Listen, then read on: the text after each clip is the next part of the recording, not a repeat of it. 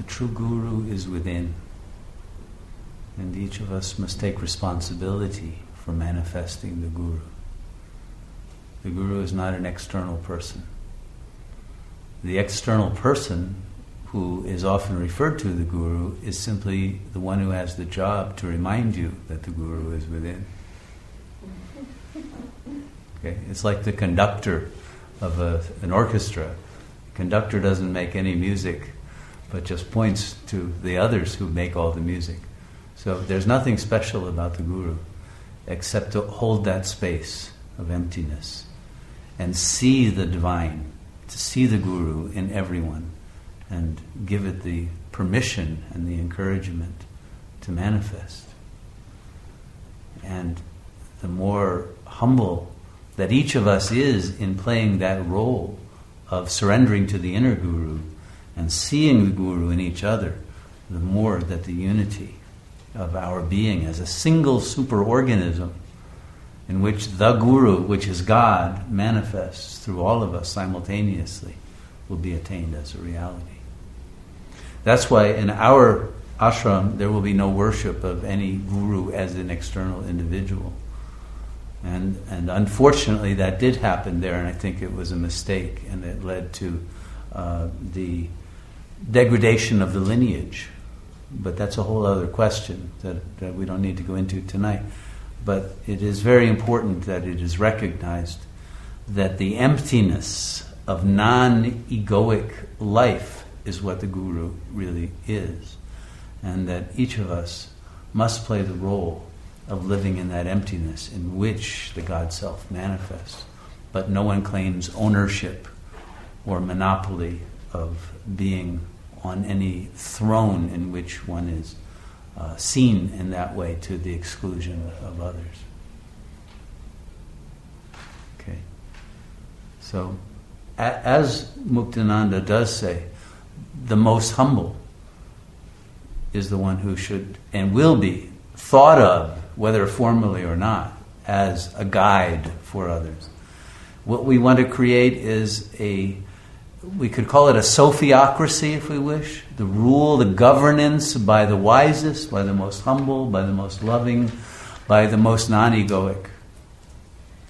And this form of social organization is the one that has been recommended by every spiritual tradition and by every political tradition uh, in the ancient world. Plato recommended it. If you read Plato's Republic, he's really describing an ashram. An ashram combined with an eco village. Okay? Because he's saying that there are many people who won't want to be in the ashram. But the, those who are the ashramites, the guardians, as, as Plato puts it in his Republic, will live in a non egoic way, will be brought up from birth in that way, so that that non egoic uh, class can govern with uh, wisdom the, the class of those who want to remain in the ego, at least to some extent, but who will look up to those who uh, are, are able to live in a non egoic way and keep the society in balance. In the same way that in classical India, in the caste system, before it got corrupted, the Brahmin class was the highest class. That's the class of those who are dedicated to non egoic surrender uh, to, to God to be the manifestation of the Guru. The second class are those of the rulers, the Kshatriya. The Kshatriya are not the highest class, but they do have the political power.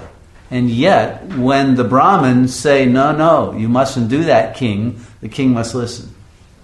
So they have no power themselves of command, that, that goes to the next class, but they can veto it.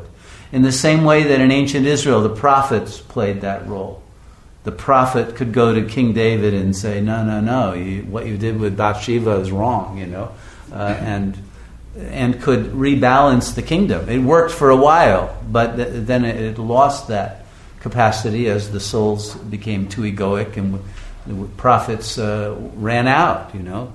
Uh, and then eventually the, the, the, societies began to kill the prophets, crucify them, and, and we went into a, a real tailspin.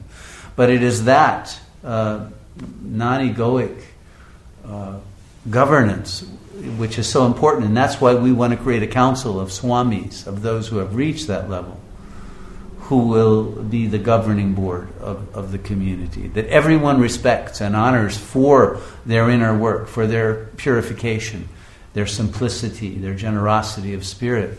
And there will be no sense then in, in such a situation that there's any illegitimate authority that's forcing people to do something. And there will be a true honoring of that and a realization that it's open to everyone through their own uh, inner work to become swamis and to, uh, to be leaders of the community. So, uh, to protect the integrity of the community, there have to be such criteria and such standards, but they are objective, and at the same time, they are uh, criteria that can be recognized by everyone. If someone's in that state or if one's in an egoic state, it's clear.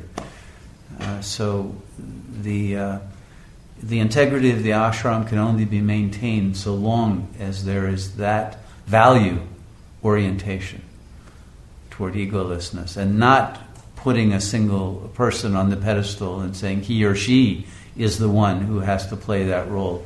Uh, and then you either critique, uh, you know, and shoot down the guru for failing, uh, or you, you, you say, well, they're doing the inner work, I don't have to do it. I can just worship and chant and all of that. And don't have to give up my egoic sanskaras.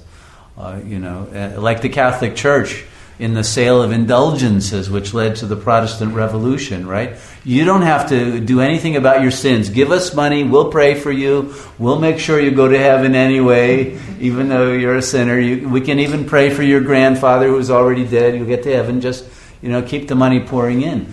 It worked for a long time, but it led to the degradation uh, of the church.